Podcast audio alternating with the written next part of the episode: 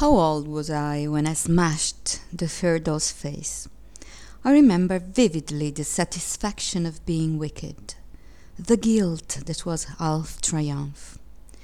Two dolls had arrived from England, a present from Irish Granny, I suppose.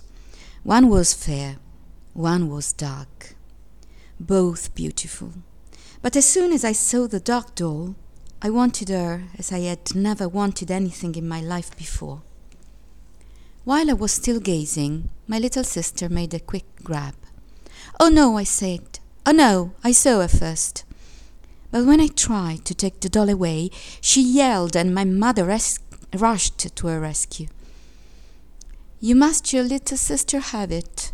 You don't want to grow up a selfish girl whom nobody will love, do you? I don't care. Silly. You ought to be pleased, she's so happy.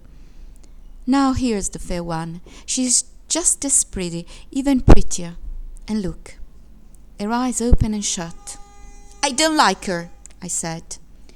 Don't be silly. Don't be selfish. With the fair doll in my arms, I walked away. Where are you going? Into the garden. I walked out of the sun, into the shadow of the big mango tree. I laid the fair doll down. Her eyes were shut. Then I searched for a big stone, brought it down with all my force on her face, and heard the smashing sound with delight. There was a great fuss about this. Why? Why had I done such a naughty, a really wicked thing? I didn't know. I was puzzled myself, only I was sure that I must do it, and for me it was right. My mother was so uneasy that she spoke to my father about my extraordinary behavior. In his consulting room, I stood. I looked at him. I'd asked my mother once, What color are his eyes? Your father has beautiful hazel eyes, she'd answered. Hazel. A new word. I must remember that. And now what?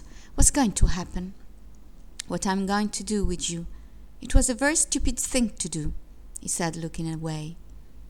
I wanted the other one. I saw her first, I managed to say. She only wanted it because I did. It wasn't fair.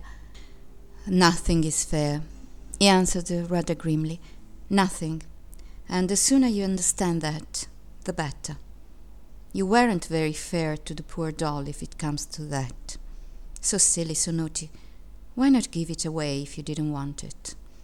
This was a new idea. Why not? No, that wouldn't have been enough. Your mother thinks that Grant, a great Aunt Jane spoils you, he said, still looking away.